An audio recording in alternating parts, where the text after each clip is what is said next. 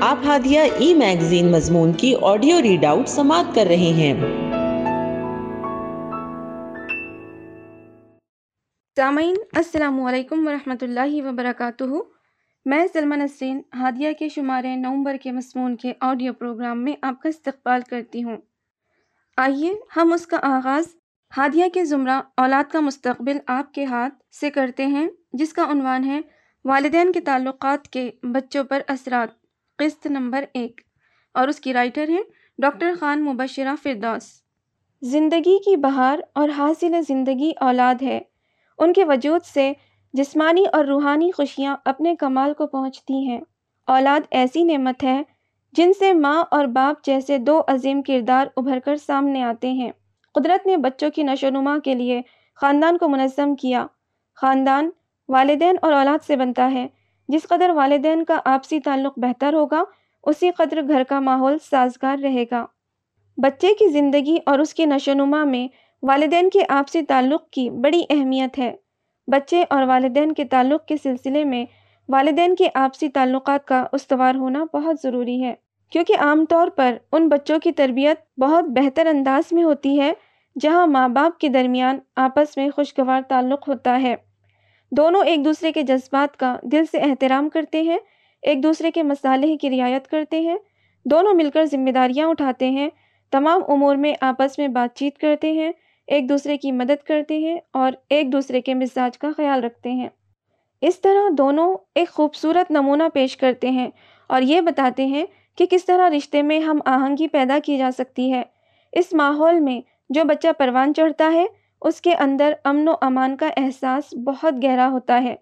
اس کے سامنے بہترین نمونہ ہوتا ہے کہ دوسروں کے ساتھ کس طرح تعامل کیا جائے۔ پھر اس کے اندر یہ شعور پروان چڑھتا ہے کہ اس زندگی میں سب سے معمون جگہ گھر ہے۔ باہر کے ماحول سے اس کا رابطہ بطور ضرورت رہتا ہے اور گھر کو اپنی ذات کے لیے سب سے محفوظ جگہ سمجھنے لگتا ہے۔ جس قدر اسے گھر اور گھر کے افراد پر اعتماد رہتا ہے، اسی قدر سماج میں دیگر افراد کے سامنے اس کا اعتماد بحال رہتا ہے۔ اس کے برخلاف ایسا ماحول جس میں ہر وقت ماں باپ کے درمیان بحث و تکرار ہوتی ہو، ایک دوسرے کے خلاف چیخ و پکار کا ماحول رہتا ہو، غصے میں آوازیں بلند ہوتی ہوں، پیٹ پیچھے ایک دوسرے کو برا کہنے اور برا سمجھ کر سرگوشی کرنے کا مزاج ہو، تو ایسے ماحول میں جو بچہ پروان چڑھتا ہے، وہ خوف و حراس میں مبتلا اور انتشار ذہنی کا شکار ہوتا ہے۔ وہ ایک طرف تو ماں باپ سے یکساں طور پر محبت کرتا ہے، مگر دوسری طرف اس کشمکش میں مبتلا رہتا ہے کہ دونوں میں سے کس کی طرف داری کرے۔ اس کو دونوں کے درمیان تفریق اور گھر کے بکھرنے کا امکانی خطرہ ستاتا رہتا ہے۔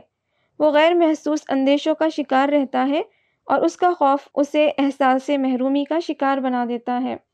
ایسے ماحول میں پلنے والے بچے کے لیے کسی اجتماعی سرگرمی اور گھریلو تقریب سے لطف اندوز ہونا بہت مشکل ہوتا ہے۔ اس ماحول میں کھانے کے اوقات، سفر، اجتماعی سرگرمیاں سب اختلاف کی نظر ہو جاتی ہیں۔ اس ماحول میں بات کرنے کی اجازت بالکل نہیں ہوتی۔ بچہ شام کو سونے کے لیے اپنے بستر پر لیٹا ہو، نیند کی آغوش میں جانے سے پہلے والدین کے جھگڑے ہوتے ہوں۔ ایسے میں والدین کی بلند آوازیں اس کو بہت پریشان کرتی ہیں۔ اس طرح بچہ جب اسکول سے واپس ایسے ماحول میں آتا ہے جہاں غصے کا ماحول ہوتا ہے اور ہر طرف تناؤ ہی تناؤ نظر آتا ہے۔ ازدواجی تعلقات میں اس طرح کے اختلاف کے سبب بچے اور والدین کے درمیان اچھے اور خوشگوار تعلقات قائم نہیں ہو پاتے، کیونکہ ہر ایک تناؤ کا شکار رہتا ہے اور ہر کوئی ذہنی الجھن، کوفت اور تکان میں مبتلا رہتا ہے۔ یہ صحیح ہے کہ ازدواجی تعلقات میں بعض دشواریوں اور پریشان کن لمحات کا آنا فطری عمل ہے۔ یہ بھی ضمانت دینا مشکل ہے کہ ماں باپ کے درمیان جو کچھ بھی ہو، بچہ اس سے دور رہے، نہ اس کو دیکھے اور نہ سنے۔ اگر والدین کے درمیان کسی وقت کوئی بحث و تکرار ہو جائے اور بچہ اس کو دیکھ لے، تو یہ بہرکیف بہتر ہے کہ والدین خاموش رہیں۔ اپنے بچوں کو نفسیاتی دباؤ سے بچانے کے لیے زوجین کا یہ اقدام بھی ایک بڑی قربانی ہی شمار ہوگا۔ خاندانی زندگی کے لیے بہتر ہے کہ افراد خانہ کے درمیان سراحت کا چلن ہو۔ جہاں وہ براہ راست آپس میں ایک دوسرے سے گفتگو کر سکتے ہوں۔ بچوں کے لیے ہمیشہ وہ گھر بہتر قرار پاتا ہے، جس میں ماں باپ ایک دوسرے کی رائے اور نقطۂ نظر کا پورا احترام کرتے ہوں اور ہر فرد کو اپنے افکار و احساسات کے اظہار کی آزادی حاصل ہو۔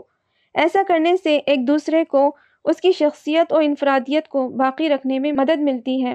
رشتوں میں احترام باقی رہتا ہے اور ایک دوسرے کی قدر و قیمت بھی رہتی ہے۔ کیونکہ انسانیت کی قدر و قیمت کے شعور سے آگہی پر ہی انسان کی خوش نصیبی اور خوش بختی منحصر ہے۔ اس کے علاوہ، اس گھر کے ماحول کو بھی مناسب قرار دیا جا سکتا ہے، جس میں اختلاف رائے کے موقع پر صلح جوئی اختیار کی جائے اور آزادی کے ساتھ بات چیت کر لی جائے۔ بجائے اس کے کہ بات جھگڑے تک پہنچے اور تیز و تند آوازوں میں الفاظ کا تبادلہ ہو۔ شور شرابہ اور جھگڑے سے اختلاف کو حل کرنے میں ایک بڑا مسئلہ یہ پیدا ہوتا ہے کہ کچھ ایسے لوگ دونوں فریقوں کی طرف سے کھڑے ہو جاتے ہیں جن کی اہلیت اتنی بھی نہیں ہوتی کہ ہم ان سے مشورہ کریں۔ تاہم، جب زوجین لڑنے لگے تو ہر کس و ناقص پند و نساح کا دفتر کھول دیتا ہے۔ ہر ایک درمیان میں بولنے لگتا ہے، اس طرح زوجین اپنی قدر و منزلت اپنے ہاتھوں کھو دیتے ہیں۔ سیانے لوگ کہا کرتے تھے، گھر کی مٹھی بند ہو تو لاکھ کی، کھول دو تو خاک کی۔ صورتحال اسی کے مستاق بن جاتی ہے۔ زوجین کے اختلاف کی ابتدا معمولی سی بات سے ہوتی ہے، جس کا حل سادہ سی گفتگو سے ممکن ہوتا ہے۔ لیکن غیر شعوری طور پر وہ بڑھ کر ایک بڑا مسئلہ بن جاتی ہے۔ پھر کوئی فریق رجوع کرنے پر آمادہ نہیں ہوتا۔ جذبات بھڑکتے ہیں، باتوں کی تکرار اور موافق کا ٹکراؤ ہوتا ہے۔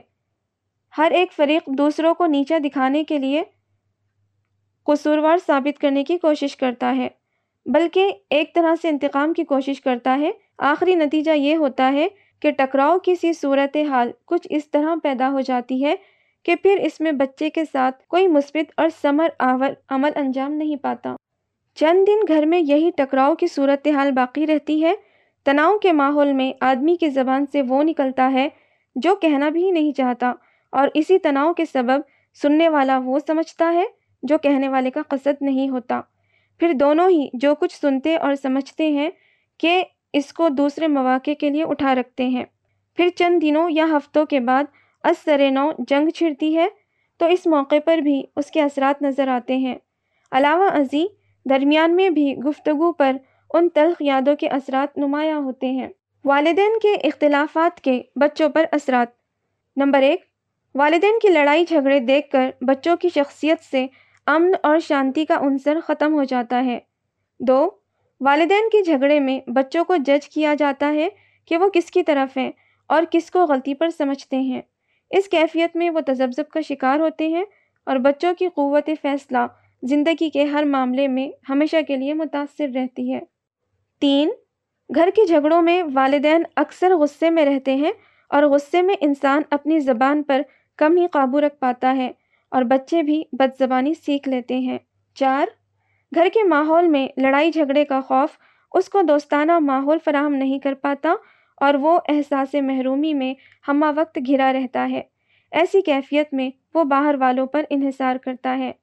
نمبر پانچ، اکثر اس طرح کے ماحول میں پرورش پانے والے بچے افیئرس کا شکار ہو جاتے ہیں۔ وجہ یہی ہوتی ہے کہ ان کے گھر کا سکون نہ ہونا انہیں ایسی حرکات میں انٹیمیسی فراہم کرتا ہے۔ جس کے ذریعے وہ خود اپنی زندگی برباد کر دیتے ہیں۔ نمبر چھ ٹین ایجرز ایسے ماحول سے راہ فرار اختیار کرنے کے لیے غیر ذمہ دارانہ رویے اختیار کرتے ہیں اور اینٹی سوشل ایکٹیوسٹ بن جاتے ہیں۔ والدین کو سمجھنا چاہیے کہ ان کے درمیان ہونے والا تفریقہ بچوں پر ظاہر نہ ہو۔ بچوں کو ان معاملات سے بچانے کے لیے وہ جو بھی قربانی دے سکتے ہیں، انہیں دینا چاہیے۔ جاری۔ ہادیہ مضمون کی آڈیو سماعت کرنے کے لیے شکریہ۔ امید ہے کہ آپ کو پسند آیا ہوگا۔ ہمیں آپ کے مشورے کا انتظار رہے گا۔ اپنا مشورہ، تبصرہ اور مضامین editor at Hadia dot in پر ارسال کریں اور ہادیہ ای میگزین کے مضامین کو پڑھنے کے لیے website W W W dot Hadia dot in subscribe کریں۔ انشاءاللہ، ہم اگلے ہادیہ ای میگزین کے شمارے سے دلچسپ مضامین کی آڈیو لے کر حاضر ہوں گے۔ تب تک کے لیے اجازت۔ اللہ حافظ۔